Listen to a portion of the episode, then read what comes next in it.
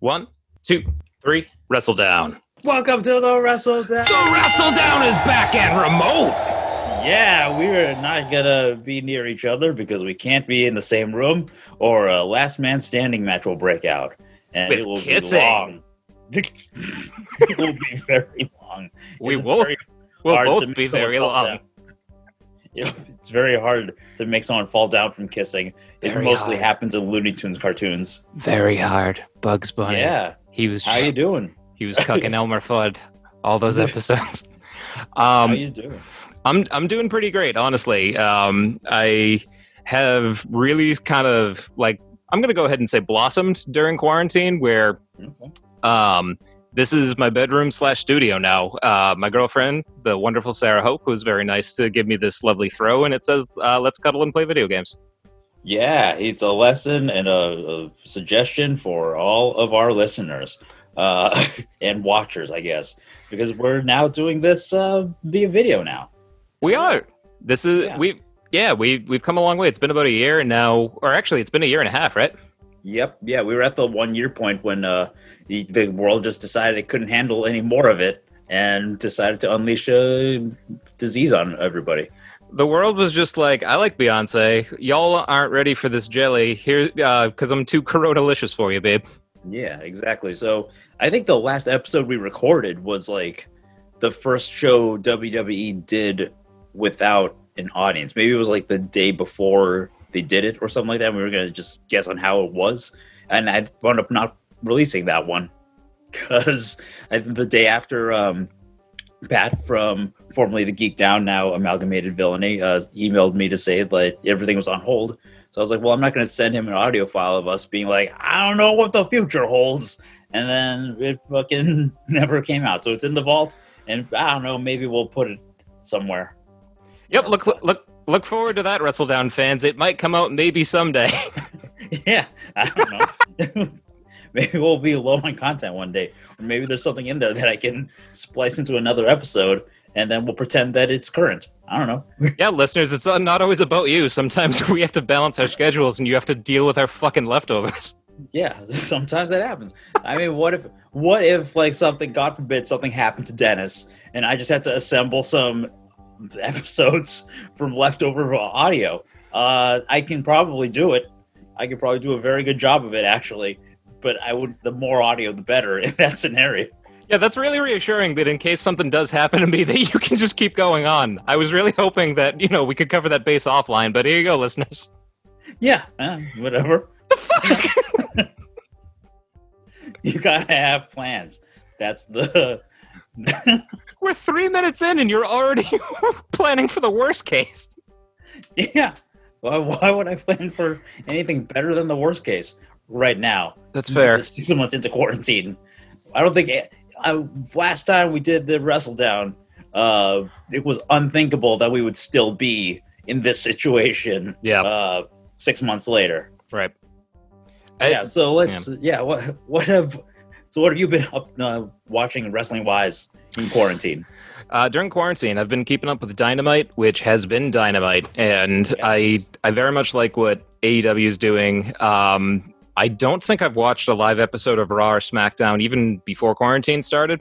Um, I had been keeping up with NXT until about the program between Adam Cole and Keith Lee, and I, that's for me that's one of the kind of like the most disappointing parts of quarantine is that even though there's still live wrestling being produced every week the nxt brand since it went live in september of 2019 has felt way more like a kevin dunn vince mcmahon promotion than triple h and dusty rhodes' child Yeah. Yeah, I think the thing is, it's like we were spoiled very much to have like a one hour show with no commercials, focused. If they want to have a 40 minute match, we can have 20 minutes of whatever and then a 40 minute main event and it's uh, pay per view quality. Yep. And then they moved it to two hours on TV and now it's like, uh, it's like Raw SmackDown. They gotta, you gotta segment out things that are like, you know, a 10 minute segment and then a commercial break for three minutes and then come back for 12 minutes of a match. Maybe do like the intros for two minutes, another commercial. And it's like it's impossible to have the same rhythm. Yeah. I haven't been able to get into NXT. And then like quarantine with WWE starting to do things with like no audience at first like the shows were super dead dead feeling. Yeah. Like everyone just kind of felt like they were wrestling, just like we're just gonna go through we're gonna fake it till we make it. We're just gonna just go through the motions and then eventually real shows will happen and real audiences will come back. And it so far hasn't been able to happen. Not in not in the way that they're hoping for. I feel like you're you're spot on with how dead feeling the initial live shows were, and Yeah. um, I also just I I want to cover this ground because I feel like it's important because other wrestling fans may feel the same. Yeah. Um, make no mistake, the reason why uh, professional wrestling from the WWE is still being produced is that the McMahon's bribed Governor DeSantis in Florida. That is Like- true. Yeah. They got wrestling declared an essential business, so it's already something that makes professional wrestling by nature a carny, melodramatic, mostly male soap opera, real fucking dirty. So, um, yeah, it felt dead. It felt soulless. They didn't change a lot of like the production cues for the wrestlers, who still cut promos as if fans were there, Right. and they still like choreographed matches and had them produced by agents as if fans were there, and it felt very strange for the first month or two. Yeah, and then they've adjusted and things have gone better. But I mean, that's you know, it's what they say about a first impression. You only get one, and it's really hard to overcome. So like, I haven't, I've enjoyed clips and things I've seen here or there, but I haven't been able to like get back on a full schedule. And I, even in like, quote, you know, perfect times, uh, quote unquote, like, their WWE doesn't aim to make something that appeals to me. No. uh, specifically, like Right. the kind of wrestling that I like, which AEW is closer to. They're not quite. They're also not quite there, but they're closer. And Yeah. So I'm more in tune with what they've been doing, and also uh, my Sling, my current Sling subscription is aimed towards watching as many basketball games as possible, Yep. and doesn't include USA anymore. So I don't even have the option. If the one week that I was gonna um, watch NXT, uh, I didn't have the option. So And you can't watch Suits reruns, which I don't know how you're not scratching your eyes out without Meghan Markle. uh, I buy it on iTunes. Sorry, moneybags. The Some of us are economically been- two hundred dollars. Good I lord. made that up. I have not actually looked at the what suits costs on iTunes right now. 200 Markle dollars. The complete 1966 Batman show was like 20 bucks last week, so I Nice. picked that up. Um, that's like a hundred something episodes, and I'm sure Suits is like 300 episodes or something stupid. So extrapolate outwards. Um, Yeah. also, you know, know that you're paying for a royalty. Right. Yeah. Um, but yeah, just kind of looping back to quarantine and wrestling, like the the production points on WWE, they started aping AEW because just simple things like choosing to show the ring from the ramp, or excuse me, from opposite the ramp versus um, from the side of the ring, like the WWE usually does and now does with Thunderdome and a video wall. Yeah. Like it made a huge difference at first, and it worked so well with AEW that the WWE just straight up copied them. And now they're flipping it back because they're going off with Thunderdome, which I was I was curious how you felt about it. Um, I haven't. It looks great from what I've seen. Or not, I won't not gonna say great. It's gonna looks better than I would have expected. Because like when they first showed a still image online, Yeah. it looks like it would be crazy uh, distracting. Um, it looked like, I mean, the basically the the premise of the Thunderdome is that they they've made a contract with. Uh, do you know which arena it is? I don't know. I assume it's still in Florida. Okay, I yeah, I know it's definitely a Florida arena, um, but see if I can get an image going Mm. so we can do this visually. Um, Share that screen, baby. they install a bunch of fucking.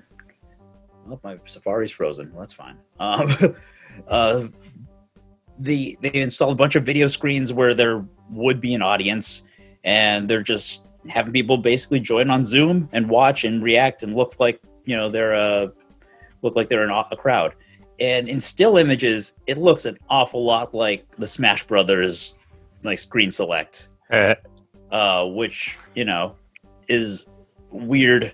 It's an adjustment, but like in motion, it's not all that distracting. no, So you know, I'm I'm gonna watch SummerSlam tonight. Um, we'll see how that is. I'm curious of how it looks, but it's probably better than uh, just having the blank stage uh, up there. Yeah, I think visually it's way more appealing than uh, empty seats or having wrestling like trainees behind pe- plexiglass. I think that it adds a lot um, just visually, um, audibly, audibly, audibly. Um, if I can go ahead and say that correctly, it it hasn't clicked for me. I mean, it's it's one weekend, so I mean, Right. it, it's easy to criticize anything for the first time while everyone's figuring it out. yeah. And It sounds like they're just still piping in the sounds, so it's not like these Zoom calls. Or, oh, there we go. Yeah. Yeah.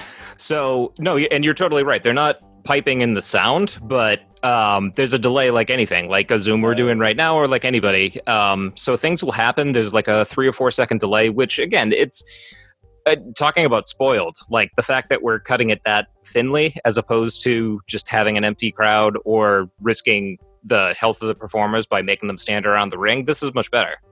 Yeah, definitely. Um, and I mean, I didn't like the way they were doing the the fake crowd. Right. That you know they they it definitely sounded like they were coached to respond in certain ways rather than being natural. Yeah. which uh, was not quite as true with AEW, but they also have the advantage of not being so dependent on these like strict good guy bad guy dynamics. Right. Like everyone's kind of a gray area, and you just cheer for whoever you think is cool. Pretty much, which like wrestling is always going to be at its best when you're just trusted as a fan to root for whoever you want, whoever makes sense for you. And I think that just kind of if we're going to zone in specifically, even though I haven't been watching the shows start to finish, I've been watching highlights, and it, on the WWE side, Bayley and Sasha, our two favorite horsewomen, are killing it. Yep. Yeah, they're doing. gr- They have been carrying the shows effect- effectively. Yep. Um, they're the. Anytime some uh, show ends, uh, the thing you're hearing the most about is them, which is pretty cool. It's it's weird. I think I I made this uh, this observation in like our group chat, but like quarantine's kind of put them in a position to give us what we want. Like Drew McIntyre's the champion. Keith Lee was NXT champion until last night. Yep. Um, Spoiler alert. Sasha and Bayley, yeah, Sasha and Bayley are holding all of the titles. Asuka at one point was holding uh, one of the titles. Yep. Like it's a dream come true, but it's just the presentation like ruined it. It made it hard to connect with it. So I'm hoping maybe SummerSlam will get me back on. I Right. don't know.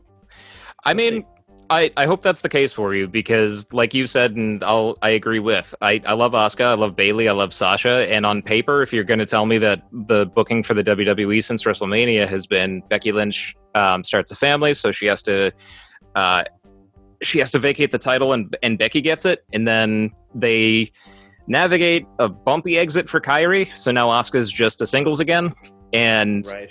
um she eventually gets to a SummerSlam feud with both Bayley and Sasha. That sounds like a dream, but Yep.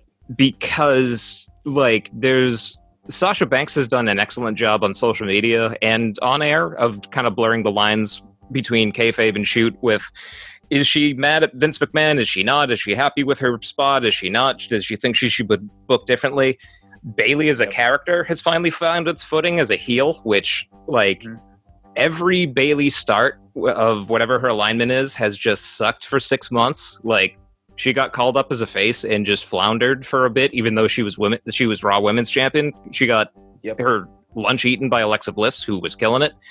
And then as a heel, they couldn't decide if they wanted Charlotte to be the focus. So she like Yeah. Bayley was lost in the shuffle for like six months, and then like WWE booking has this habit of not having a strong direction or motivation for a character, but giving them like a four to six month winning streak, and then retroactively they retcon it to be like, oh yeah, no, she's really dominant. We meant to do that.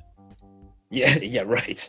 Yeah, it's been a weird road, but there's there have been bright spots on their like quarantine era of eh, booking. Yeah. So I'm looking forward to whatever they're throwing at us tonight. I'm happy that as of I don't know when I checked, like 9 p.m. last night, uh, SummerSlam has less than like 15 matches uh, scheduled. Yay!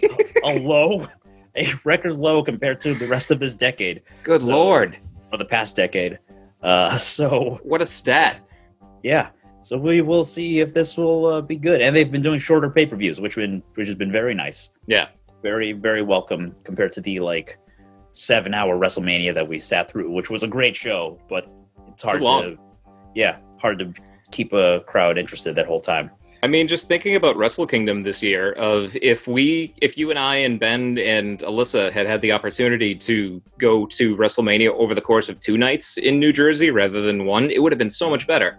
Yep, we would have been recharged the next day. We would have digested the first half and you know just mentally prepared ourselves for another three and a half hours or whatever. Yeah, nice. which I mean, like it, it was a happy accident for you and I as like indie wrestling fans because we got to see Orange Cassidy does a thing, something maybe I don't know.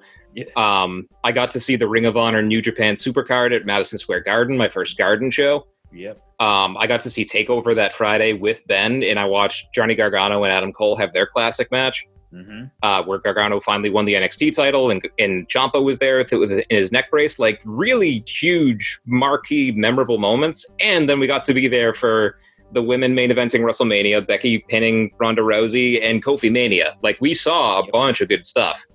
Yeah, yeah, they just gave us too much stuff all at once. Yeah, yeah. Um, speaking of Orange Cassidy, though, he has been doing a thing. Uh, this uh, for sure, he's been doing a thing in AEW. Yep. Uh, that you, you, said you were watching Dynamite. I also have. Yep. Uh, he's basically been in a long, multi-month feud with Chris Jericho. Chris Jericho, if he wasn't firmly in the conversation for top three greatest of all time, should be there now because yeah, he anchored AEW's main event scene until um, Moxley took it over. Which, in and of itself, that program with him and Moxley was multi-month, multi competitor multi match, or actually it was just one title match, but like there were multiple teases before they actually squared off. Yep.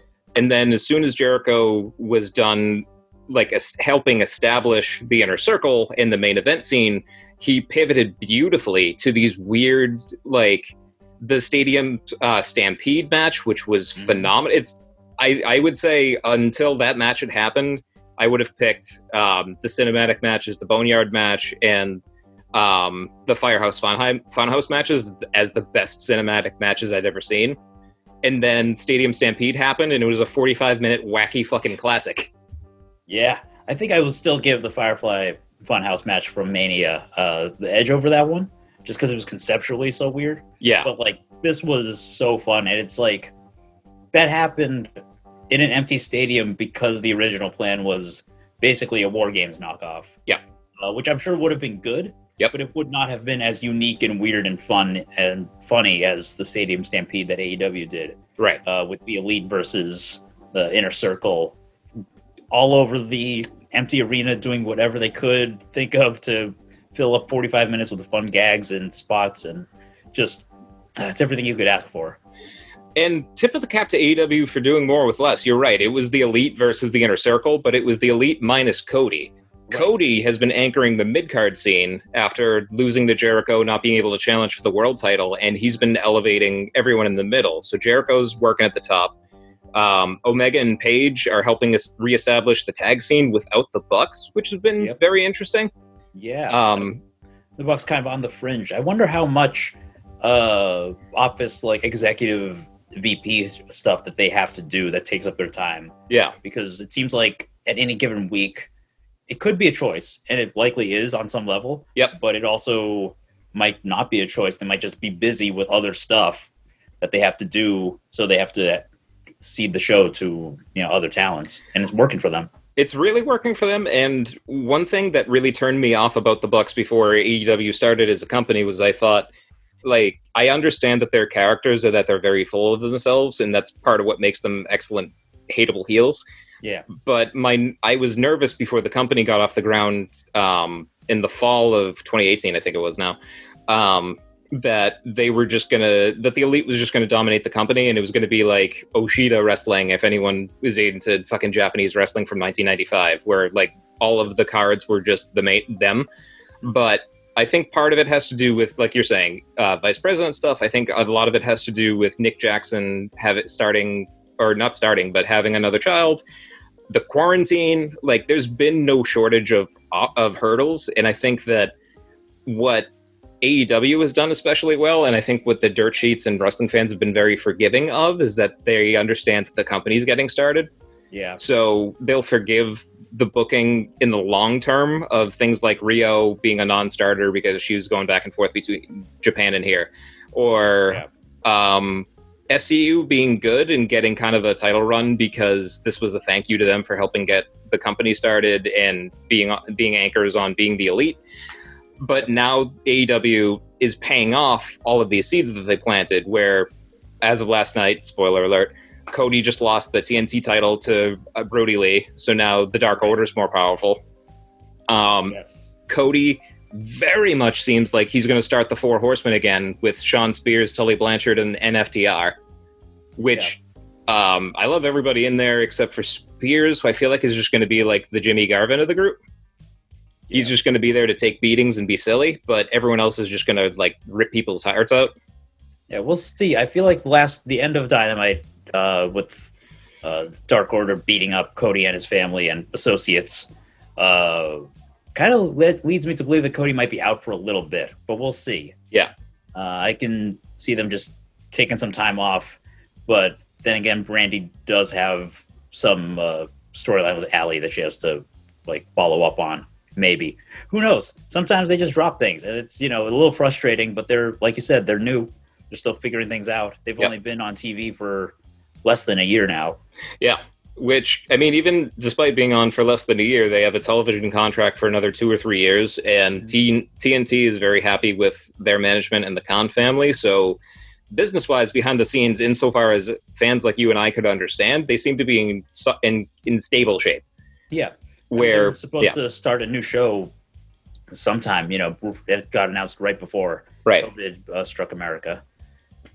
So, and and I mean they've had Dark right along. So what I feel like they've done better than even the WWE and smaller companies is they have the live cable show, but then they have their syndicated essentially YouTube show, and it's been difficult in quarantine making appointment viewing.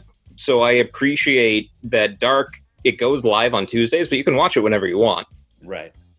and it it is absolutely played for what it is. It's it's the dark matches. The announcers are more loose, which is more fun. Ex- Excalibur and Taz and Tony Schiavone are just having fun, Yep. and it and you can tell it's their voices rather than people piping in lines through a headset. And it's like you and I for years have been as fans turned off by WWE announcing for the most part. Like you lost your patience with Corey Graves way sooner than I did, and yeah, like it's gotten to the point where I I really used to just only enjoy Vic Joseph and Mauro Ranallo, and now it's just Mauro with Beth Phoenix. Everybody else is sounds the same. yeah. They're they're just feeding you vanilla. Uh, no no icing or anything. Uh, Yeah, no yep. other flavors. No icing on that vanilla ice cream. I know how food works. I've eaten some before. um, you, you sure have, and I've eaten the rest that you haven't. If anybody would like to admire my quarantine sixteen, this shirt used to fit comfortably. um, yeah, but so yeah, America's.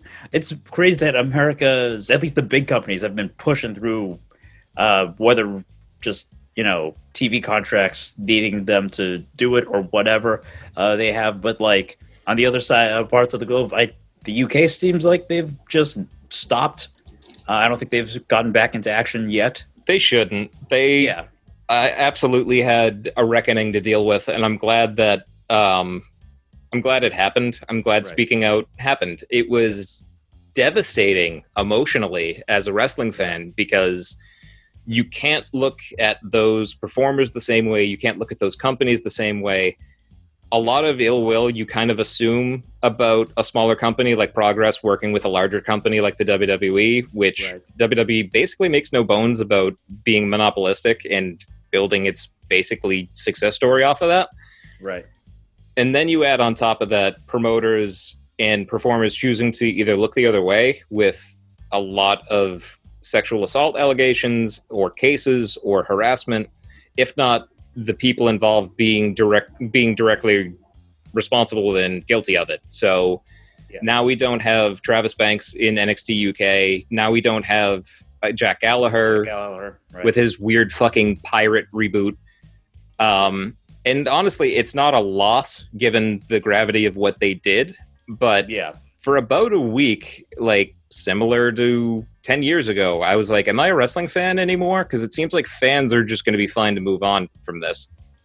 Yeah, it's interesting. Um, I actually was trying to uh, navigate us to shit that's still going on. Yeah. Uh, I was gonna like do save news stuff for like a second segment, but we can go in there now. Okay. Uh, yeah. Over. So I wanted to just keep the news down to ten, see how much we could fit in because so much shit happened over quarantine. Yep. Uh, but now the timer's out the window. Let's fucking whatever. yeah. Um, so What's editing? happened. Yeah. So I don't know how to edit a Zoom video. So fucking the raw audio is what it's, what fans are getting. Cool. Uh, um, but yeah, the so quarantine happened. We did WrestleMania without the audience. That was weird. And then like just a fucking cavalcade of news from everywhere. Uh, uh, Arisa Hoshiki uh, retired from Stardom. Uh, they did their no audience show. I thought it was better than WrestleMania. Uh, it was very good.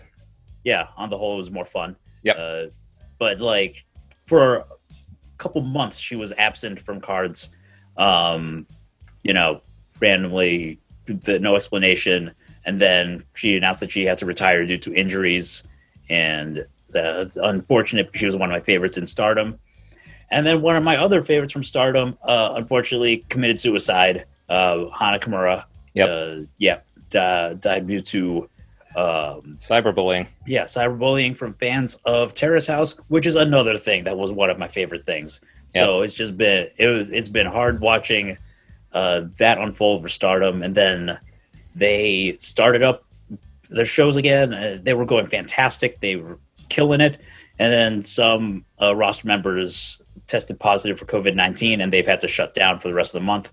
So it's just been tough watching it, but I've really respected that they've taken the time to uh, the downtime they've used very well to update their backlog. So we got all kinds of old stuff from like Kairi Sane and Io Shirai that you could watch uh, on their website. Yeah. dope. I mean, up on that. yeah. When when the network started at this point six years ago, um, m- the online model for wrestling companies was unproven. So now the lifeblood of a lot of of every company, I would say at this point, because of quarantine, is online subscriptions. So Stardom, like you said, is chock full of good content. Um, independent wrestling.tv i believe is the the link has a bunch of different associated companies not chikara because chikara's gone now too yeah. um, but yeah, you're you're able to um, catch up on Stardom and also TJPW and Noah, which are about to join forces. Or is that DDT and uh, Noah? Uh, all of them. Uh, All of no, them, yeah. The, the cyber agent is the company that owns DDT and TJPW, and they bought Noah towards the end of last year. Yep. I think due to some pre-existing deal, Noah stuff isn't live on their website, but like afterwards they get uploaded to their uh, what's it called um, Wrestle Universe service. So I've been watching DDT. They've DDT and TJPW did the best job of like keeping uh, things safe by having shows basically in their dojos. Yep. And just continuing on with whatever wacky shit they were going to do. Uh, whether that means animating uh, special effects of like Godzilla shit and explosions and kaiju battles into their uh, shows, or just having little tournaments or doing putting Zoom calls up on their website. It's been pretty fun. Mm. I've, that's been like the uh, uh, discovery of mine on a Yeah. you know, personal fan level of just catching up on like what those companies are doing and really enjoying it. What I was heartened by, in addition to everything like you that you just mentioned about DDT, TJPW, and Noah, is that um, New Japan US is still going and is still able to organize and produce shows. So they have their um, New Japan USA uh, Cup, which Yeah. it, it's smaller scale because it has to be. It's in a noticeably different arena than you see New Japan shows being produced in, even if it were, say, like a Ring of Honor crossover show Yeah. it's smaller, it's more intimate, and the talent pool is more shallow because these are the guys that were in the US when quarantine hit.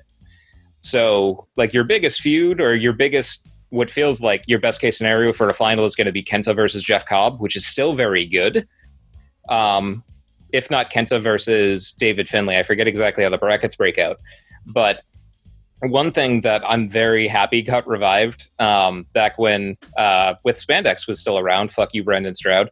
Was um, Emily Pratt was has been recapping New Japan stuff and has continued to. And part of what she kind of clued me into as a recapper was uh, Kenta wants to restart his online dating sim romance with the New Japan cameraman.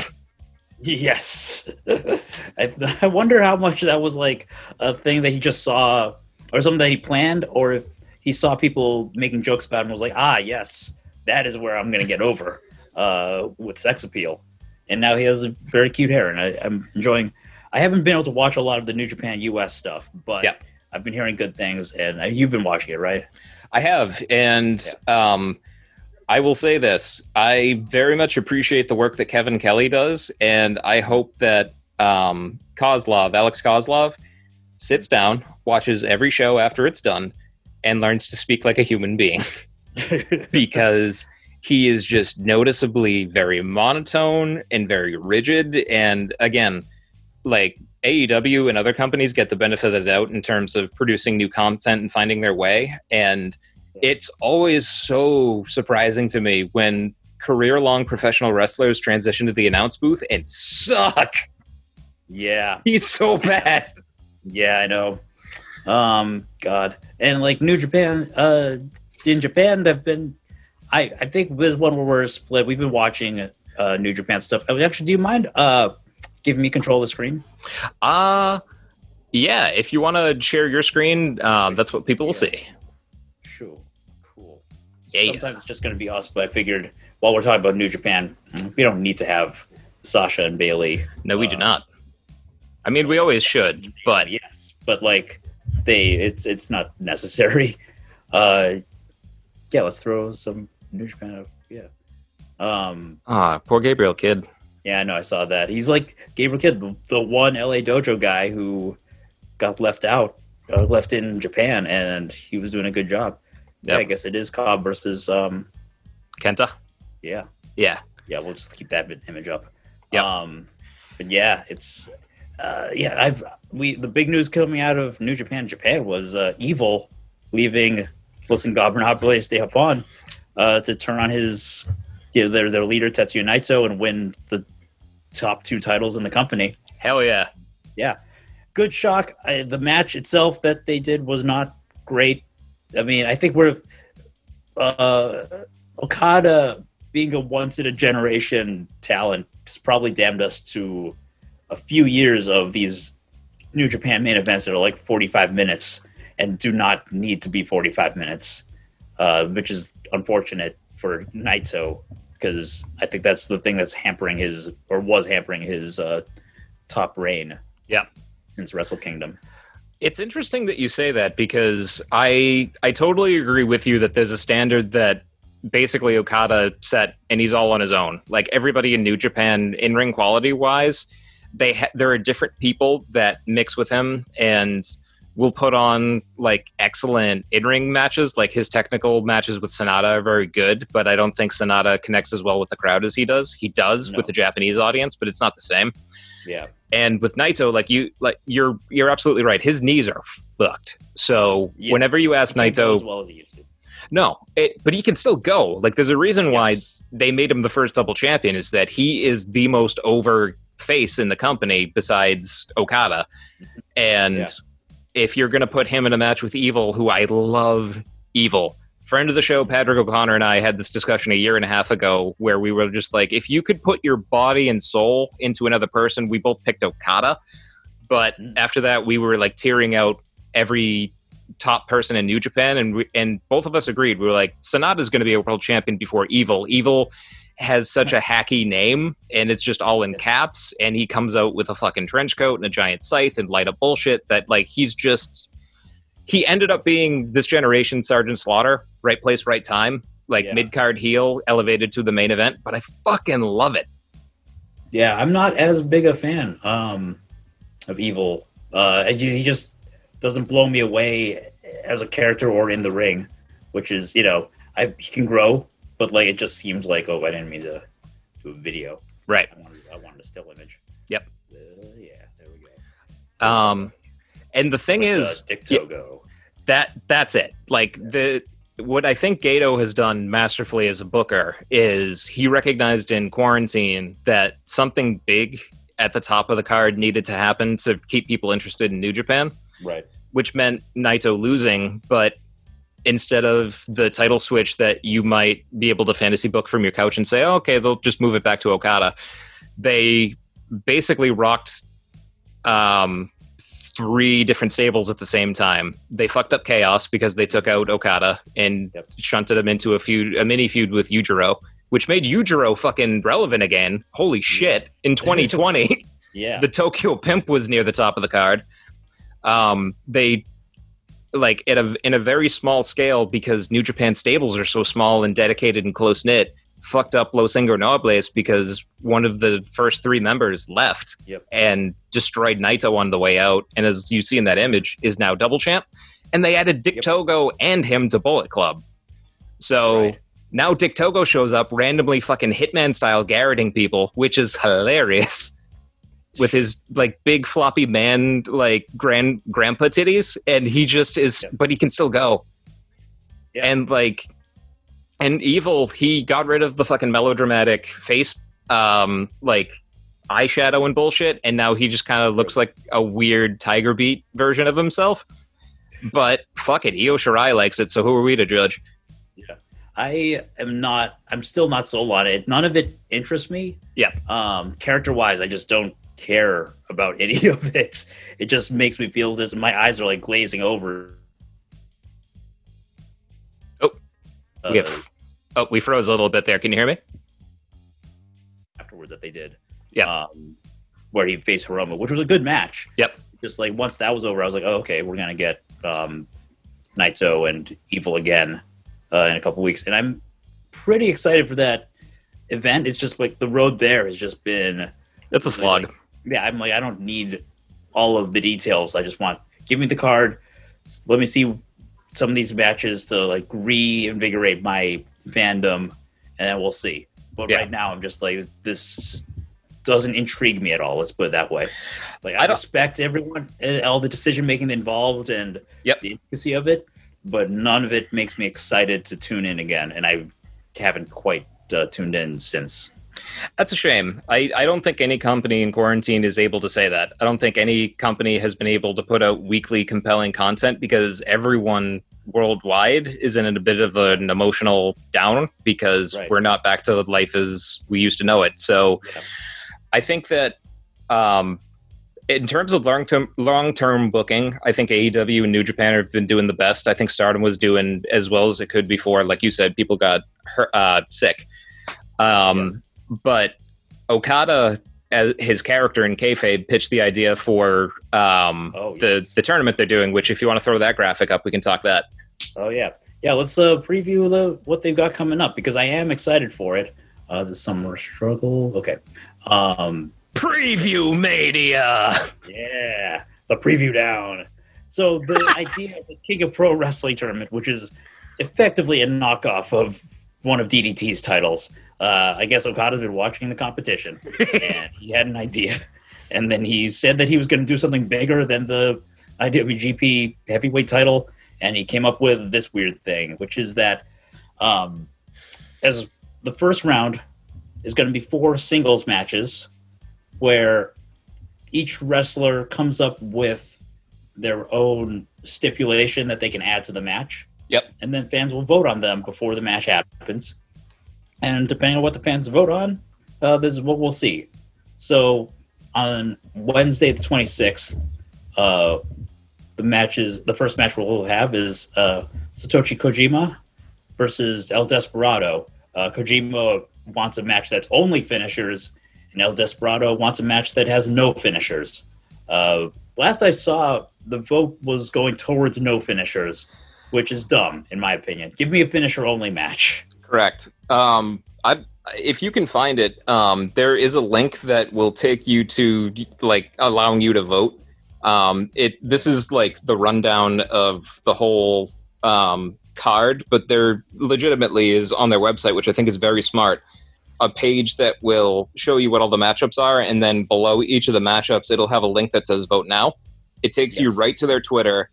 You get to vote on it however you want, and then after you vote on Twitter, it shows you the results in real time.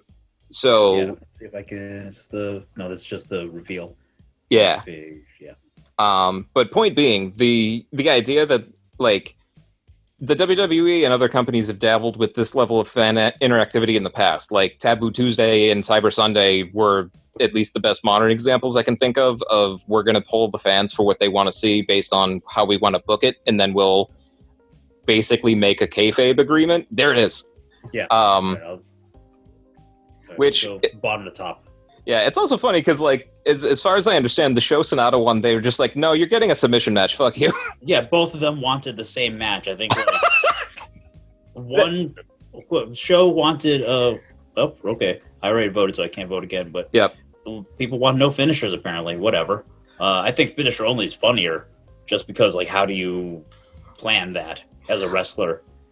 I, I think booking wise, no finishers at least gives you more of the like the expectation that El Desperado could win because he's a junior and Satoshi is a former IWGP heavyweight champ. Yeah.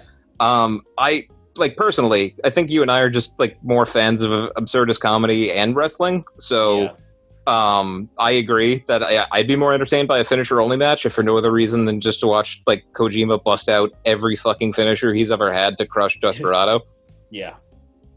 But that being said, Desperado's been putting on amazing matches with Shingo and Ishii and other people. So, like, if this is a chance for him to continue to kind of do a Taichi transition from junior to heavyweight, I'm I'm for it. Yeah, that's been the rumor that he's going to be a heavyweight soon. So we'll see. But I, I am looking forward to seeing what he does uh, with no finishers. Yep. Uh, the other, the next match that they were having voted for, Toru Yano wants two count pinfalls and Bushi wants five count ringouts. Uh, that's the difference uh, compared to three counts, which is standard, and 20 counts in New Japan Yep. ringouts. Um, that could, I do know, I don't care who wins. It's going to be fun. Yeah, All right, like who wins the vote? Who which rules happen? Yeah, I see. This is why I appreciate creative booking for characters to me who are pretty bland. Like Bushi to me is an entrance. I know that years ago he was one of like the pioneers of the or not the pioneers, but like one of the foundational members of the junior division. Yep. But the last three, four years, he just kind of shows up to get his ass kicked in high profile matches. Right. Um, He's basically, I mean, when you have when you're stablemate as Hiromu, you're not going to be the top junior Yeah. in your um, in the stable. Yeah. When that and when Ospreay's in the company and they fucking have a humongous boner for Ospreay. Um, Yeah. So I, I get why he's booked the way he's booked and where he is on the card, but um, the only other character trait I know about him, or character traits, is that he was the second member of Lij. Rocky Romero hates him for no reason, and he he does the MX, which is like a Brett's rope uh, code breaker. Which okay, Right. um, so yeah, Yano for a two count pinfall match, he's going to fucking do everything he can to cheat and win, and I can't wait to see it. Yeah.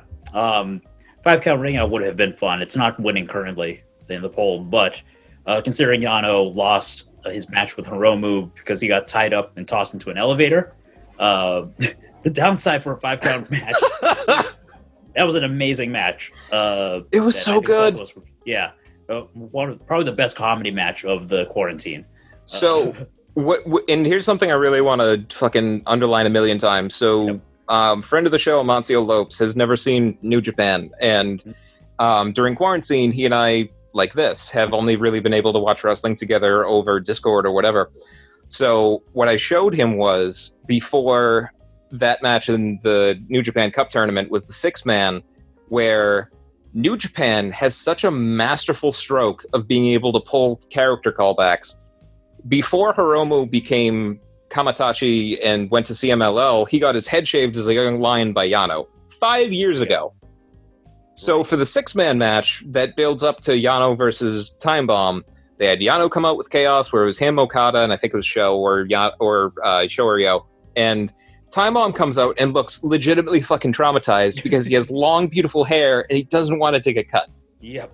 So the, the match is built around uh, Yano pulling scissors out from all over the arena, uh, just hidden all over. Like he went in a couple hours early and just put a bunch of scissors. He just went to a drugstore, bought as all the scissors they had, then went to the arena and scattered them around and tried to cut Hiromu's hair wherever he could.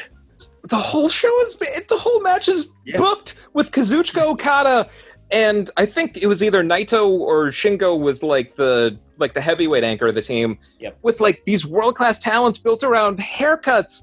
And Mhm. Okada has the like one of the best spots of that whole match because Yano and Time Bomb fight to the lobby of the building, which God bless Japan for getting the most out of tiny fucking spaces Yeah. because the lobby is like the size of a CVS aisle, and like the two of the, at one point, Time Bomb gets his feet tied together, and Yano is so proud that he tied his feet together, he's just standing over him laughing, and then Okada bursts in like a fucking comedy sketch. He's like, "You have till two to get back in." Like Okada cannot get past the idea that people don't want to win all the time yeah. and he's like legitimately Uh. distressed that he's going to lose. And so everybody gets counted out. Fucking Lij, understanding their comedy chops, deadpan, pick up Yeah. fucking time bomb with his feet tied together, and just like, yeah, this is how we're going to carry you back. You're traumatized and everything, but we're so cool that we're not going to emotionally support you.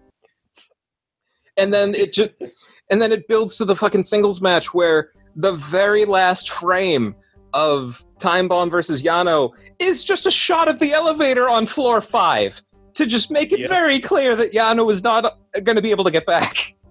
right. It was so good. yeah, they did a great job. Uh, the New Japan Cup shows were really good. Uh, I thought, like there for almost every night there was like one great match, and everything else was at least watchable, which is you know very good for no audience. Yeah. Yeah. Then we had Sho versus uh, Sanada, which we mentioned. Well, they think this is the one that had the specific um, Sho. He was he's a submission. He suggested submission match. Yeah. And Sanada said making your opponent give up is was his suggestion for a stipulation, which is the same fucking thing. So That's a regular match. like this is exactly what I was saying about Sanada earlier. Is that like Sho of Roppongi 3K? I feel like Yoh's going to break out. I feel like um, yo, really? no one's expecting Yoh to break out, and because they're so expect like I think Sho's still going to get booked like Shawn Michaels, but I think Yoh's going to break out and be Mm. like a, a future junior star. Yeah. Um, but Sho at least with like they understand that he's just still very nervous. He hasn't really broken out of his shell character wise. He just has Yeah. like lightning trappings aesthetics. But his new entrance music is fucking killer. They gave him some chip tunes Oh yeah, definitely. And he looked great in the New Japan Cup. He beat Shingo and didn't win the never open weight title, but looked great in that match and in the New Japan Cup. Right. I'm I love Sho. Sanada's still a fucking pseudo pirate for no fucking reason and is suggesting Yeah. singles matches. like this is why I don't like Sanada the Yeah. character. Right. He doesn't believe in anything. Yeah, he's not the my favorite thing about him uh suggesting the same match as his opponent is that it does kind of play into the joke that he's a himbo. Like he's not even gonna make up a different thing. We're not voting on this one because they just wanted the same thing, and so we'll see. It's gonna be good, I'm sure. Uh, Like- they're both great in the ring. Just you know, neither of them are strong character wise, so it would make No. sense that they're not gonna offer you a great stipulation. No, and like the the last point I'll make on Sanada because he he legitimately is an excellent technical wrestler. Yeah. Um, and the Japanese crowd, especially like the female contingent, which I don't think you and I really full, fully grasp as like an important part of their booking based on how often they make Tanahashi Oh, no, get I'm- naked. I'm, I'm aware that they they're pushing the sex appeal of their roster. For sure. Okay. I well, I'll speak for myself then. But basically, like in terms of just like man meat, they they absolutely Yeah. know how to book Sanada and Tanahashi. But um, with Sanada specifically, like every year there seems to be a big showdown between him and Okada, and I didn't get it before when Okada would just basically pick up a microphone and be like, "Why are we doing this again?" And now I get it. He's just like, Yeah. every time he faces off with him, he's like, break out, you fucking beautiful man. What are you waiting for? And Sanada's just like, I'm a pirate. yes. Yeah. Sanada, does not have much of a character to go on. And it's like I mean the commentary around his singles matches and these and those Okada match moments is usually that like he just doesn't have the drive or he's not passionate enough about wrestling or whatever. He just Yeah. that the the emotional motivation to like get to the next level. He just doesn't have it. And it's been years and it's weird. I don't know. Yeah, I mean, you you made the excellent point that I had no idea about when I was first getting into New Japan that he's still technically considered a part timer for the company. Yeah.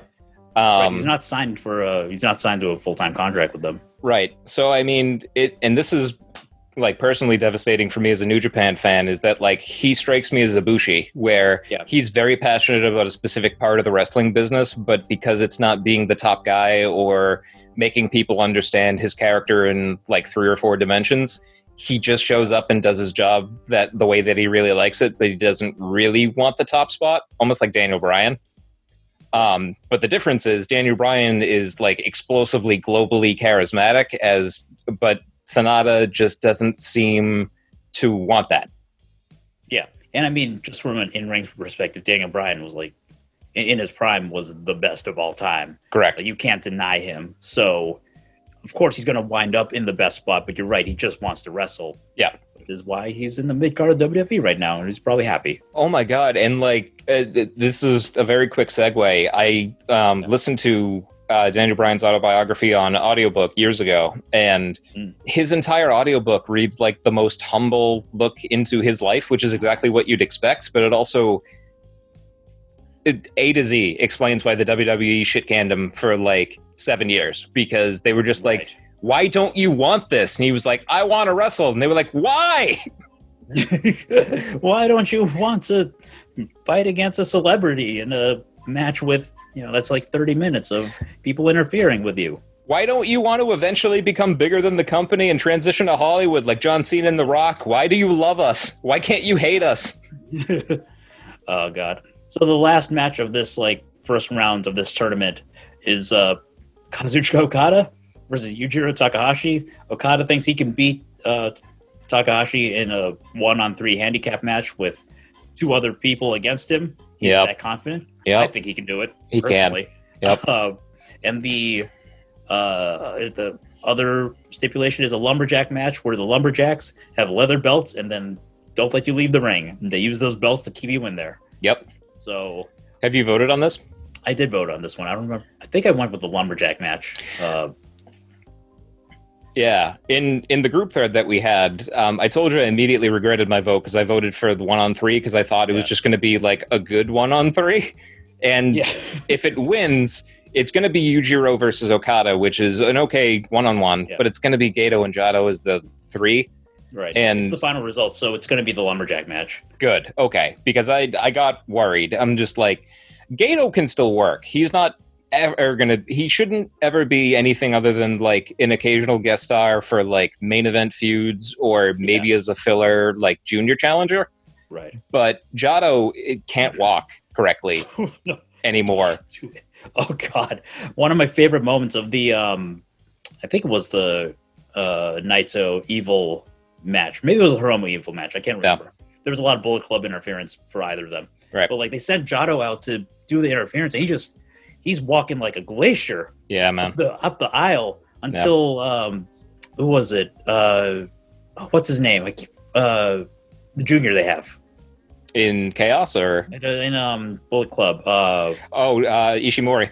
Yeah, Ishimori, like Jado's walking at a pace of like half a mile an hour, yeah. just carrying his kendo stick. Then Yujiro bolts out from the back like fast like a bullet to the ring. Uh, no pun intended. To the ring to do the interference, and I like can't I can't tell if that was like an intentional thing. Like they're like, oh, we're sending Jado out to you know distract uh, Evil's opponent, or if they're like, fuck, Jado's taking forever to get to the ring, and this match only has ten minutes left. We need someone to do something to kill the time. We should have had him out there the whole time. Oh my god! Like, and it's unintentional. I think you you said it best, but like, what a better way to make Jado look like a piece of shit than to have fucking Ishimori bolt past him. It's Yeah. the literal best diame- diametrically opposed like body types you could have, short of like having Fale and Gabriel Kidd. Like, Yeah, you it doesn't get more extremely different. I know. Oh my god. Yeah. So I mean, it's gonna be. I didn't realize that these were all the, the voting's closed. So Yeah. uh, all these that we saw were the winners. Are the winners. Um, so it's gonna be a lumberjack match. I don't see how that's appreciably different from a, a handicap match, other than there's more props. Like, you know, the the lumberjack's gonna include Gedo and Jado, and Right. people are gonna get hit with the belt, and Okada's gonna have to have some marks on his skin for a couple days. Well, I think I think the biggest key difference is that Okada is has been booked as the type of white meat babyface that he wouldn't want seconds with him from Chaos. But if you make it a lumberjack, uh, if you make it a lumberjack match, it doesn't even have to be Chaos members. It probably will, but Yeah. um, you can have Young Lions, Chaos members, Bullet Club. Um, I can't imagine that they'd have like Suzuki Gun and Lij there too, but Right. this incorporates like more diversity of like character involvement and crossover to book like future singles and six man tags than it does if it was just one on Yeah. three. So I like this better. Right. Yeah. So we'll see. I think uh, all these matches could be fun. It's different for New Japan. They don't normally do this kind of gimmick match for any of these things. So Yeah. uh, interesting. We'll see. Yeah. Uh, and then the results of these four matches will be uh, in a four way match at King of or not King Pro Wrestling. What's it called? Summer Struggle on Saturday, the 29th. Which I mean, I I think the last time that I can remember that New Japan had a four way match was when the junior title was vacated because Hiromu got hurt. so it's been like a year and a half since they've had a four way dance. Yeah, and before that, it would have been uh, probably the juniors again Yeah. uh, at Wrestle Kingdom that one time. Yep. So I mean, this is legitimately something like like you're saying. This is new. This is different. This is fresh for New Japan. And um, the first match is Master Wato continuing to kind of figure out who the hell he is versus Kanemaru. He's the So- Grandmaster. Way to the Grandmaster. What the fuck does that mean? what more do you want? what is the the- why? Why do you call a person way to the Grandmaster? He's, Well, he- he's. I think it's because his, his name is Wato. It's like way too. what do you know that I don't? Well, he's young, so he's not quite a Grandmaster, but he's on the way to being a Grandmaster. It's. it's he is on the way. He isn't the way. That's what I'm saying. My brain, Jared. He's not a path. Uh, maybe he is. You don't know. Maybe if you beat him, you become the Grandmaster. What does Kanemaru need that for? I don't. You probably For- more whiskey that way. Uh, fair enough. Okay. So, like, he masters being the Suntory surprise grand. Okay. You Yeah. win. Yeah. Well, that's, yeah, that's what we're getting. So Yeah, no, I, and I, uh, again, I just want to make it clear. I'm happy we're getting the match because Kanemaru's great, Yeah. and um, Yeah. Master Wato gets the chance to show more of his like cool, crisp moveset. His just gimmick Right. name is very stupid. it's very weird. It's just like they hyped him up with all, all these vignettes uh, based on like just I don't even know how to. he ran through a bamboo forest. yes, yeah, there were just you watched his feet. bamboo forest, and then he comes out. He's in this neon blue kind of color. I like his look. Yeah. It just doesn't fit what they were uh, what they were presenting. But on the other hand, what they were presenting kind of made me think he was going to be some kind of Asian sensei stereotype, uh, which I was worried about. Turns Yeah, out he's not. Uh, but it, it really doesn't make any sense. I'm on board with him though. I think he'll figure Yeah. it out. Oh yeah, uh, and the thing is, I I hope all of this, like everything I've said to this point, just kind of demonstrates that I have faith in Gedo and New Japan booking. It's just it that's that one detail where every time his music hits, every time the video shows where they just show his fucking feet running through a bamboo forest, he gets in the ring, he gets announced twice because they announce everybody twice. Yep. Way to the Grandmaster Wato. Way to the Grandmaster. That doesn't mean anything. Yeah, but neither does breathing with the switchblade. So oh yeah, the, we don't have to get into that. yeah, who was also a pirate. Yep. and he's a better pirate because he cares about things. Yes, yeah. um, and he's stranded in America. What a fate! Yeah. I The- mean, the, Phantom Zone of New Japan. Yeah. Uh, actually, I that that's something I I wasn't clear on. I don't know where Jay White like geom- geographically geometrically I know where he is, but geographically like I didn't know if he was in New Zealand. I didn't know if he was in America because if he's Yeah. in America, I'm confused why he's not in the the U.S. Cup. He just showed up. Well, he didn't, Oh. he's not in the cup, but he showed up for the like New Japan USA shows or whatever. Okay, good. Yeah, Yeah, and I I like them teasing tension between him and Kenta then because I don't I don't see a world where Kenta doesn't win it. Right. Yeah, Kent is winning it because he's in the tournament, obviously. Yeah. But like, yeah, it's weird. And I don't know why he didn't show up earlier. Yeah. Ooh. Now that we're saying that out loud, this is why I love Gedo as a booker. You can have somebody else win the cup and then have Switchblade and Kenta feud. You can Yeah. make two people at the same time with a surprising finish. Right. Exactly. Ugh. Okay, I hope that happens now. Yep. So yeah, we talked about the King of Pro Wrestling Finals four way match. The winner of this, I think, will defend the title, the King of Pro Wrestling, and then like at the end of the year or something, it resets. Yeah, So this will be like a thing they do every year, I guess. it'll be impossible, but here here is my hope for the booking of the final. Whoever wins has to fight the ghost of Antonio Inoki. you know what?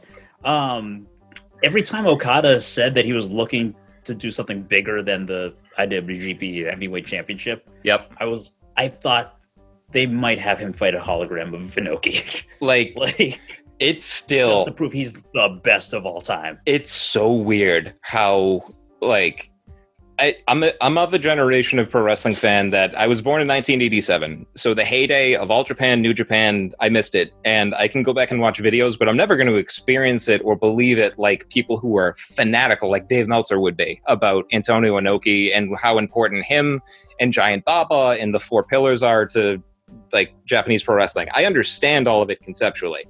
That being Right. said, I've gone back and I've watched Antonio Inoki versus the Great Muta. I've watched him like some of the like highlight Antonio Inoki matches, and they're just very specific matches to the time versus timeless classics. Like you and I have talked about on the Wrestle Down before how we have very different opinions about Shawn Michaels versus Bret Hart at WrestleMania 12.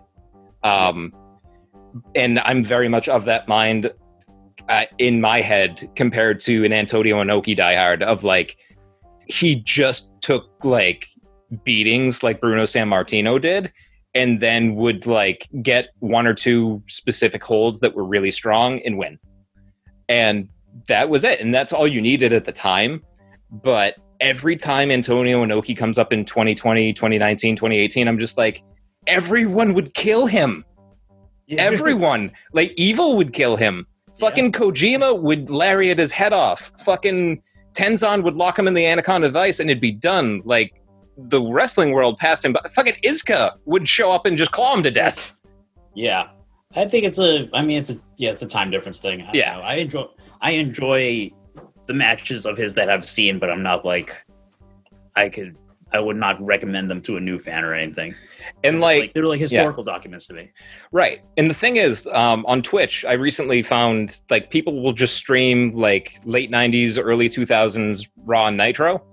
And like some fucking Sid Vicious shit holds up. And like part of that is me being just very much a fan of the specific time when like in 1996 he beat the shit out of Shawn Michaels a bunch of times. But Yeah. like his matches, even though he's a fucking wingnut and like sometimes would miss pro wrestling bookings to play softball, he was fucking good at what he did. Yeah, so like 20 years later go back i would say go back and watch a sid vicious main event versus like Inoki doing whatever it's different But- style. it's Yeah. y- you're exactly right it's different styles Yeah, um, yeah, and now half the time it would end in like a double, uh, double draw because of time limits, and I'd be like, I don't know what happened there. I assume that's what happened. All right. strong style Yeah. Uh, so yeah, then the third match they've got booked is uh, Takagi versus Suzuki for the Open Neverweight Championship. And these guys are gonna hit each other wicked hard. wicked hard, kid um Yeah. i i think that this is going to be a lot of shingo doing pumping bombers to suzuki's chest and suzuki laughing like a maniac and me Yep. gleefully clapping my hands Yes, yeah, there's just gonna be two dudes not backing down and not selling for each other until they start selling for each other, and the match is probably three minutes away from ending at that point. Suzuki is in such a golden place in my head where he never has to win anything, but he always puts on entertaining matches and makes the other person look good. He's basically New Japan's Ric Flair without the charisma. Right. Yeah. The I, I would say he has at least two thirds of the charisma. Two thirds like, is generous, but like, yeah, yeah. Go ahead. I think he's got plenty. I think he's a very uh, dynamic performer that like you know draws your attention. Uh, he's so good in the ring too at his age that like yeah he doesn't have to win anything. He's got nothing to prove. He's just a tough fucking roadblock that you got to get past. Yeah, he just shows up to menace whoever and then goes away. Eh, He does whatever he wants. Like even his Instagram is like true to his character, where he's just like, "Yeah, I, I ate this protein shake and I put on these like really cool flamboyant socks that I'll never wear to the ring because I'm a shit kicker. Yeah. But like, I do whatever I want. People, you should emulate me, Yeah. and I do. Yes. Um, and then the junior title match, Hiromu Takahashi versus Taiji Ishimori, which that should be fun. I Yeah. don't, know, I, I don't really know. The thing about the New Japan Juniors division is that um, It's them. it just it just shows up and once a once a once an event, and then it kind of goes away for a bit. But like Rome was the guy that you got to have anchoring it because he's got he's got he definitely has the most charisma. he he was the most recent challenger to the heavyweight title because of Yeah. that charisma, and he he earned it. He deserves it. Yep. Um, it's so weird to me that they made such a big deal of Taiji Ishimori when he first showed up as the Bone Soldier, and then he won the title, and he should have, and he like blazed this incredibly impressive path through the Super Juniors, and then he lost the title. Um, at the Ring of Honor Supercard show, which is fucking great with him, Dragon Lee, and um, Bandito. I think it was Bandito, but um, yeah, it was. yeah. And then when he lost it, they just kind of shuffled him into a tag team with El Fantasmo and just stopped showcasing him. And I'm just like, he is cut like so many people aren't in any company. Like he Right. looks amazing. He can't work the same way that he did at like the height of his Noah powers, but he He's still great. yeah. is amazing. And I've just been stunned that it's taken him this long to be featured again. I, which, yeah, I think like the thing that undercut him was I think he he debuted not too much before Shingo. Yeah.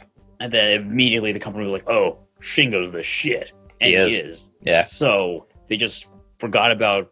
I mean, most of the juniors really they were just Shingo versus Ospreay and Takahashi and whatever uh, until they couldn't do that anymore for both of them. Yeah, I, I think you're right. I, it's almost like when Austin Aries showed up in NXT, and then almost immediately Shinsuke showed up, and Austin Yes. Aries in character was just like the fuck. Yeah. Um, and then in, probably in real life too. yeah, No- and no- probably wherever you are right now, Austin Aries, uh, please social distance. You stupid shit. Have a banana. Not, Um, not doing that at all. what a stupid fucking person. Him and Loki can fucking fuck directly off as far away from humanity as possible. Yeah. But um yeah, as far as this juniors match goes, I don't see Hiromu losing. I think the match is going to be good. I hope neither one of them get hurt. I hope neither one of them get sick. Yes, yeah.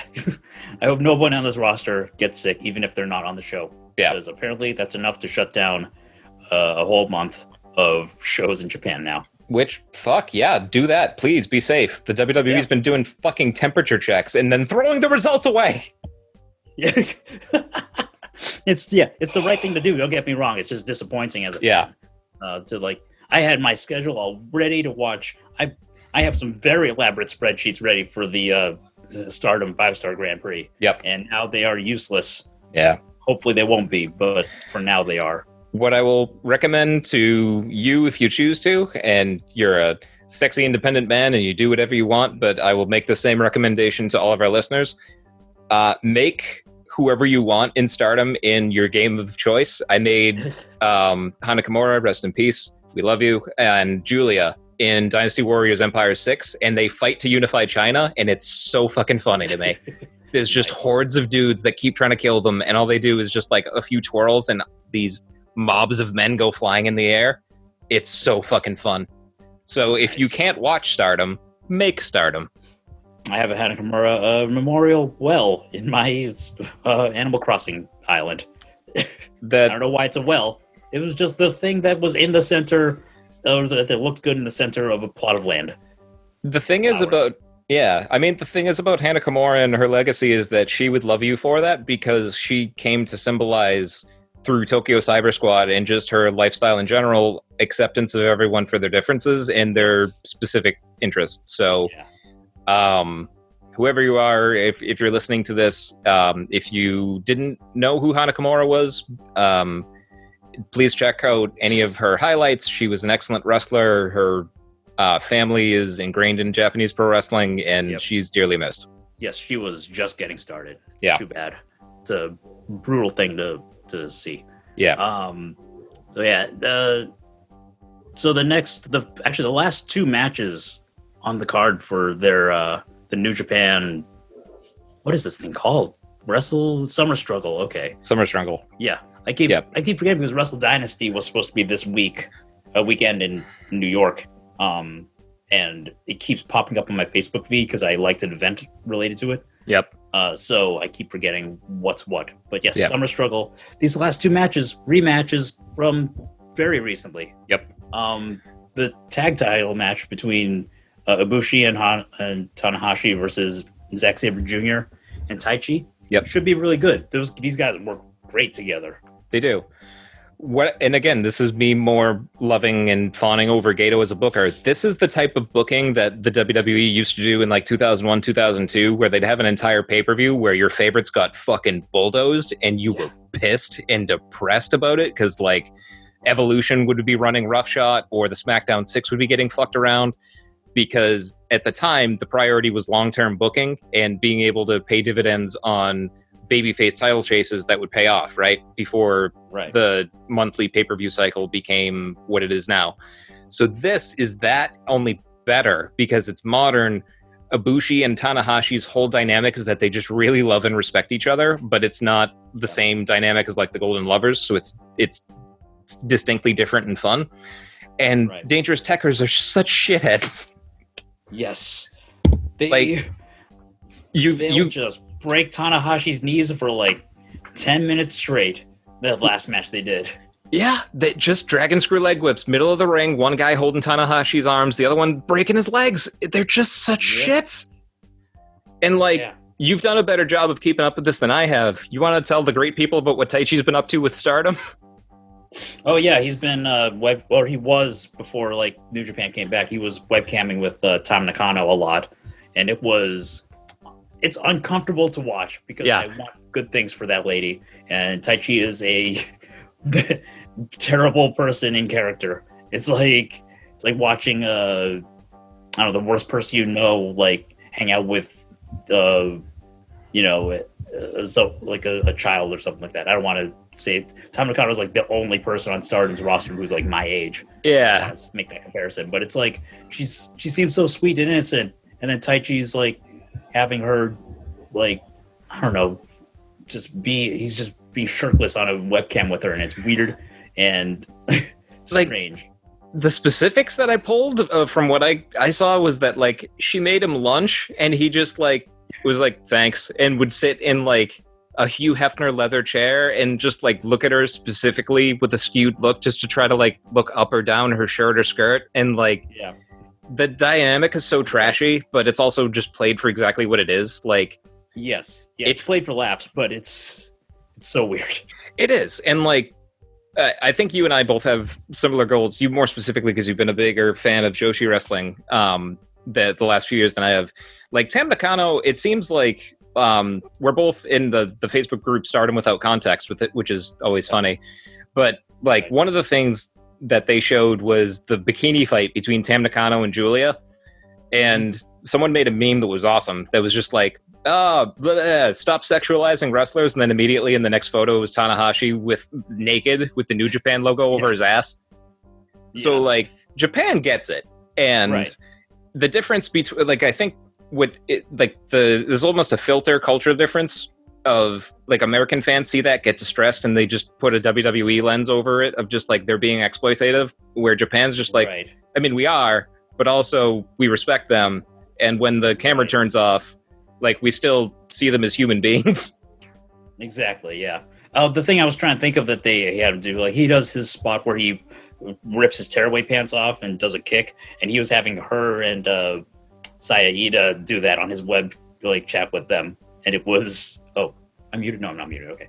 Yeah, it was uh it was weird, but it was played for the laughs that you you'd want it to be. Yeah. Um, and he kept like he kept using footage from that as like next week I'm gonna have an upskirt shot or something like that, like just to be a real shithead heel. And uh, And- he was playing along with it.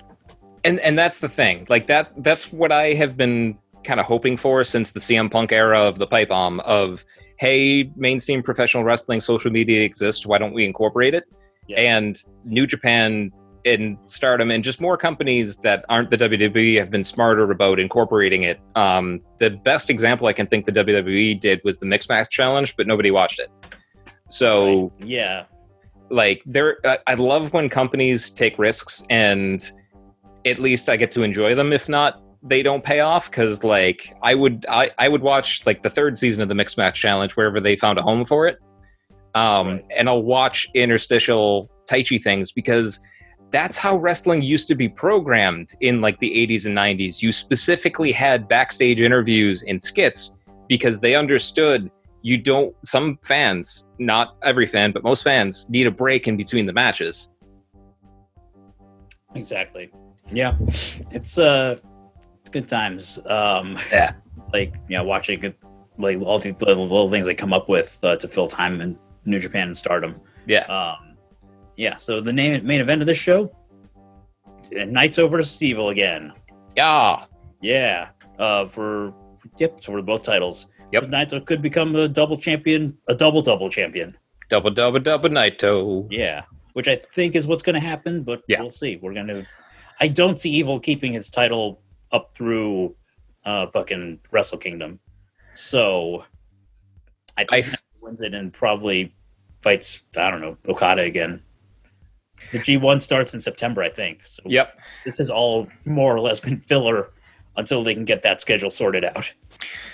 I hear what you're saying, and I think that in equal measures, I could see Gedo, or I could see. I keep saying Gedo, like I assume Gedo is the only one who makes these decisions, but um, I could see the bookers of New Japan going one of two ways long term with the main event scene. I think that Okay.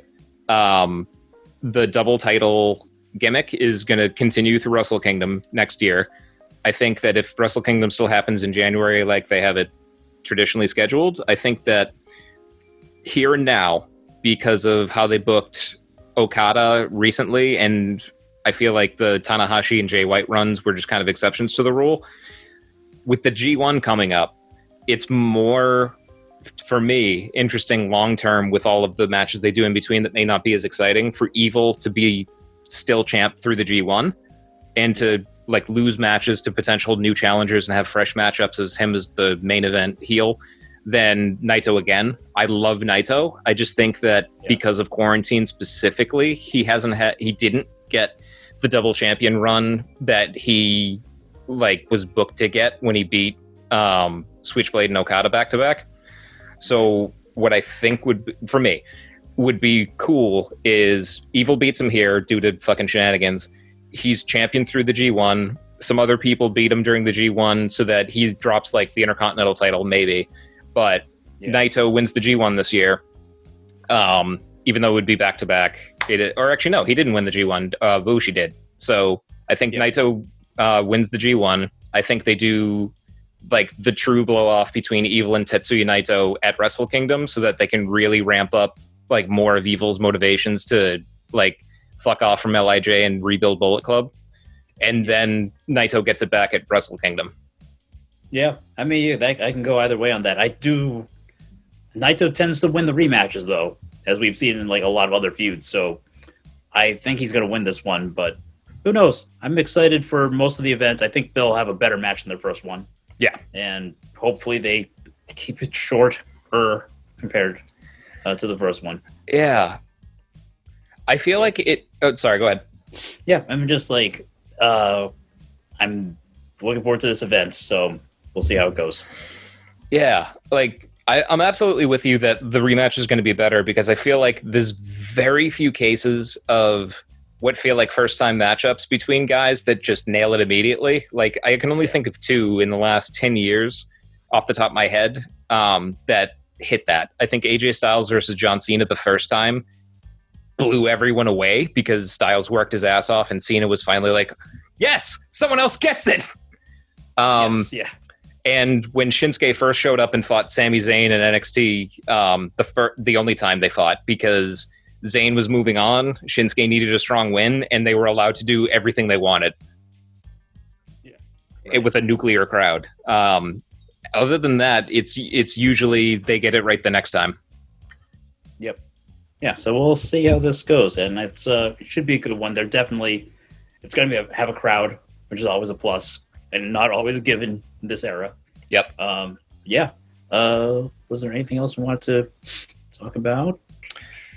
Nope. That's Uh, Showdown. Let's talk about like we brought up the speaking out movement. That was the other major news thing that happened Yep. over the course of uh, the quarantine. Basically, a bunch of uh, people, mostly women, came out in uh, detailed uh, allegations about the sexual misconduct and various other abuses by several wrestlers. A lot of it was focused on the UK. Yep. Um, I'm pretty sure mostly UK wrestling's on hold because their COVID numbers are crazy. Um, but it's also, we would hope that they would be resorting their organizations. They're not really, from what I've seen. Uh, It's a they're shame. kind of they're kind of firing the people who were accused and distancing themselves, but not really making changes to make their environments more safe, uh, which is unfortunate. Yeah. But basically, uh, in kind of a snowball of this, this is why uh, guys like Joey Ryan is completely disgraced and outcast from wrestling. Yep. Uh, you you mentioned Travis Banks and uh, what was it? Jack Gallagher got fired from WWE. Yep. I believe Jordan Devlin was on there on the list, but I don't yeah. think he got fired. He's like just been in the UK unused. he's in else. he's indefinitely suspended. He was uh, the allegations against him. It, I mean, I I'm piping in a little bit not because um, I want to just be like, oh, it, it's important that I get the point. It's just like the what's so difficult about fans being on the outside of pro wrestling whenever something real life complex comes up is sussing out real from fantasy or real from rumor. Right. And with Jordan Devlin, specifically, the allegations with him were that he um, physically assaulted his girlfriend. Yes. And that's bad. That's really bad. If he's guilty of it, there should be appropriate punishment and response. But Joey Ryan and um, Michael Elgin and Jack Gallagher and Matt Riddle and Velveteen Dream, everyone from the top of promoted cards to the middle or wherever, it doesn't really matter like what their status was. They really should be investigated and reprimanded the same if they're guilty of things after investigation. And to what you were saying, some have, some haven't. Um, consistent. I wish that wish that all of entertainment had like a an independent third body that could Yeah.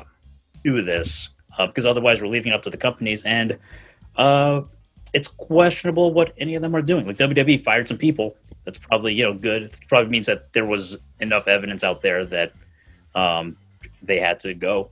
Yeah. Uh, then other times, like say just before this, but then also as part of this, Velveteen Dream was accused of several uh, of grooming minors uh, and sending nude pictures of himself to them, which he admitted there was a picture of him, but said that it was sent without his permission or something somehow. that he got So- hacked. Yeah. So it makes it hard. Like it's part of the reason why our show is probably not going to be covering NXT very much, uh, if at all, for the time being. Maybe Yep. our maybe our opinions will change. I don't know, uh, but for to now, uh, it's uncomf- It's too uncomfortable to make the uh, the cognitive dissonance like go away. Right. And for me, and I I believe it's similar for you because we both had the chance in the Russell Friends thread that we have to weigh in on this. Yeah. Um it's not so much opinion for me. Like that that's that's just the word you said, so I'm not um I'm not drilling into that like for semantics reasons. It's more of I'm very disappointed with the professional wrestling fan base that it was being said when speaking out was first gaining steam that especially from the accuser saying this is very difficult for us to say and to represent and we really hope we can't force this but we really hope that people just don't absorb all of this at once make snap decisions and then move on as if this is part of like a 24 hour news cycle. Yes. and that's what's happened. Um, and you you nailed the perfect example of that, which is the UK wrestling scene. Right. Um, there are these performative changes that keep getting trotted out as addressing systemic issues, and it's not.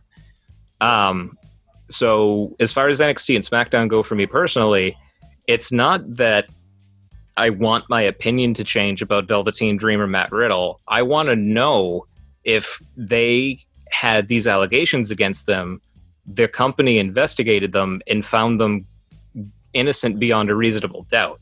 That's Right. what should happen when these accusations get made because of how sensitive it is for the accusers to come forward. Right. Yeah.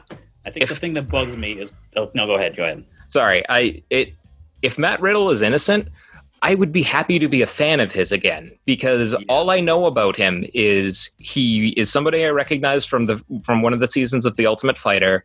He mm-hmm. became a pro wrestling success story because he busted his ass on the independent scene and then became so successful there that he did Bloodsport and uh, the rumor was he was making enough money before NXT that he didn't need to join the company. And indie purist wrestling fans can always say, like, oh, I liked this guy before he went to this company.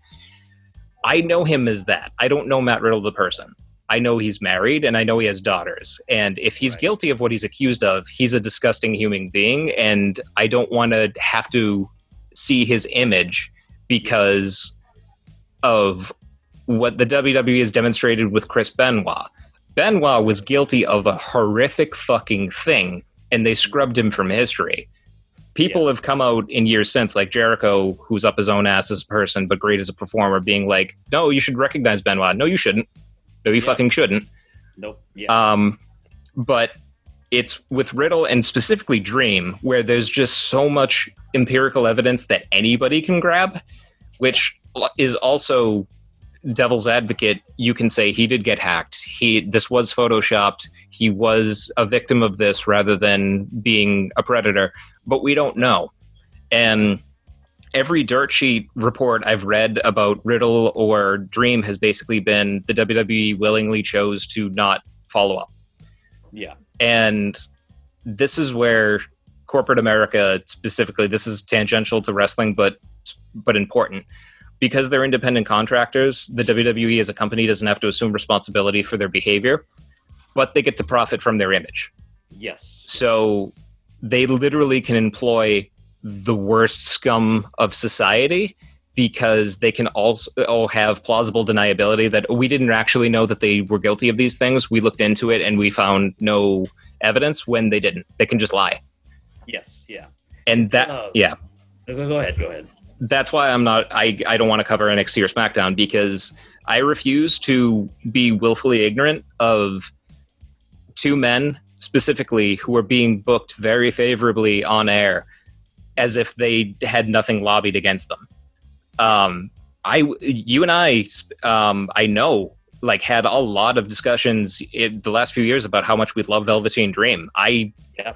was gutted. Both of our girlfriends into them a little bit. Yeah, his persona helped get it helped Sarah become a bigger fan and Alyssa become a bigger fan. And I genuinely was excited because he felt like the first LGBTQ plus black character that they allowed to really organically gain a lot of momentum.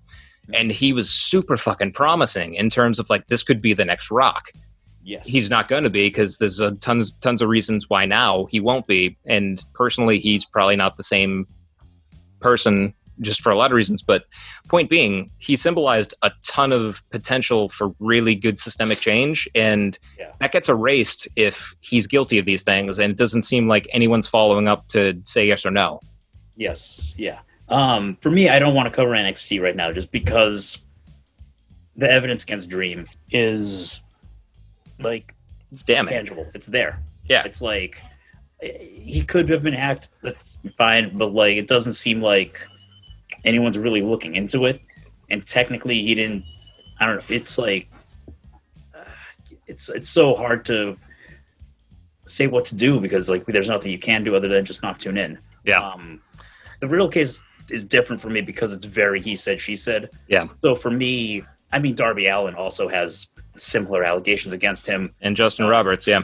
Yep. And AEW hasn't done anything about that. So like for Yeah. me, uh it's like an asterisk that just goes over their heads whenever I see them on TV. Yep. I'm not gonna not tune in because like it's I I can't know.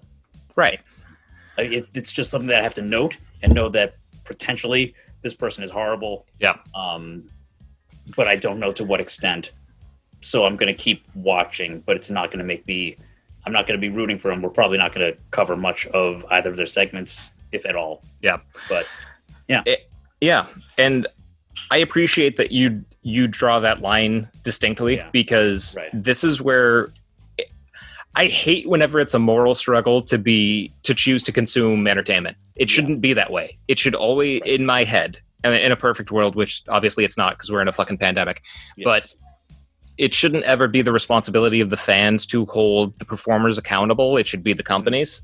It should, well, oh, first and foremost, it should be the performers holding themselves accountable. But when that fails, yeah, there is no like independent review board like you said earlier there's no real board of accountability that independent contractors in professional wrestling have to be accountable to except what feels like the court of public opinion and that is disgusting because there are twitter apologists who we've both seen that yeah, like one guy yesterday because we were prepping for this um i looked at something about dream and it was in um it was in a thread we both follow that i won't name that basically said the reason why um, Velveteen Dream didn't get arrested is pretty simple. Everybody, uh, one of his accusers didn't go to the police. It's like, no, that's not it. Yeah.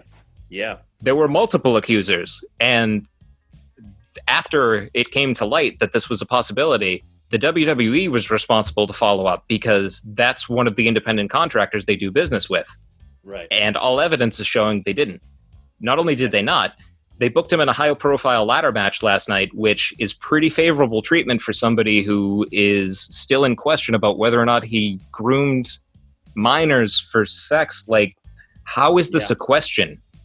Right. Yeah, they didn't do anything with his accusation at all. It doesn't seem like because No. he even said that the reason he was off TV was because he had a car accident, which was weirdly timed. Uh, Right. I gotta say. Very Um, convenient. After he got hacked, yeah. too.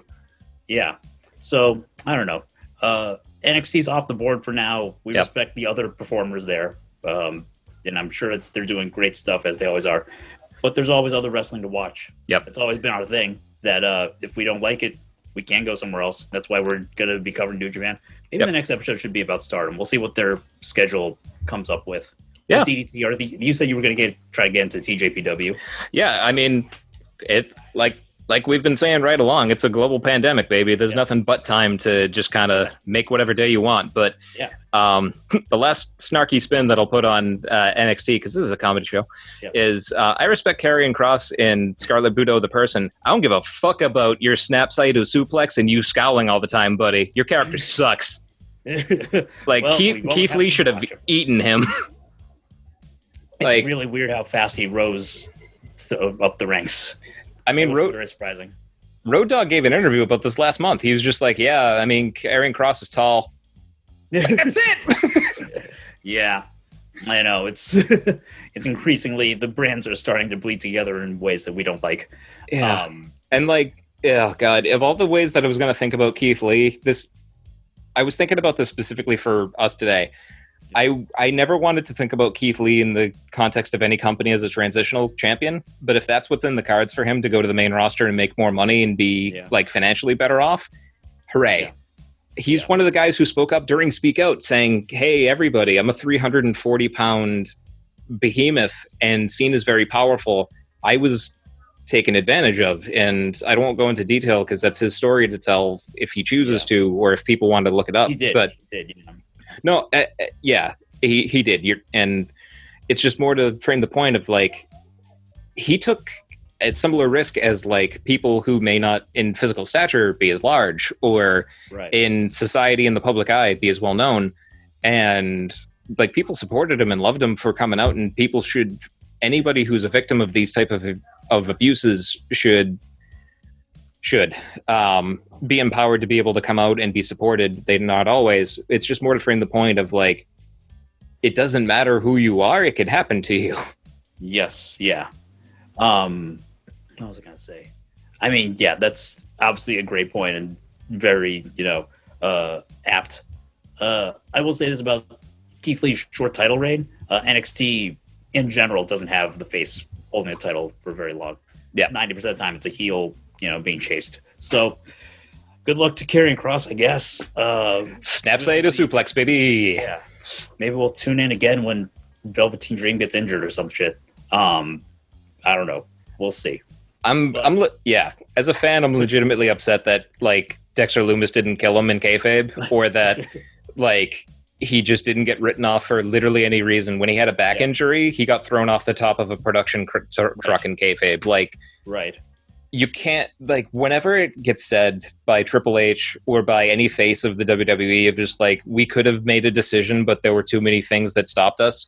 You're literally the worldwide leader in professional wrestling. What stops you? The pandemic didn't stop you. Right. I know. Nothing can st- like if you choose to, you can sell the fucking XFL assets to The Rock. You can create a Thunderdome. Yes. What stops you ever? Yeah, I know it's it's dumb. Yeah. Um. Yeah. Let me know if you need any guidance in uh, getting into TJPW. Uh, their Princess Cup tournament was a lot of fun. Uh, for like what it was like four shows, and like the finals are next weekend. So we'll see you. Thanks you for listening up. Thanks you. That's the thing I said. Uh, that's how we end the show now. Thanks you. For Thanks you. Up to the Wrestle Down. Goodbye, but goodbye. Bye, bye, blah blah blah.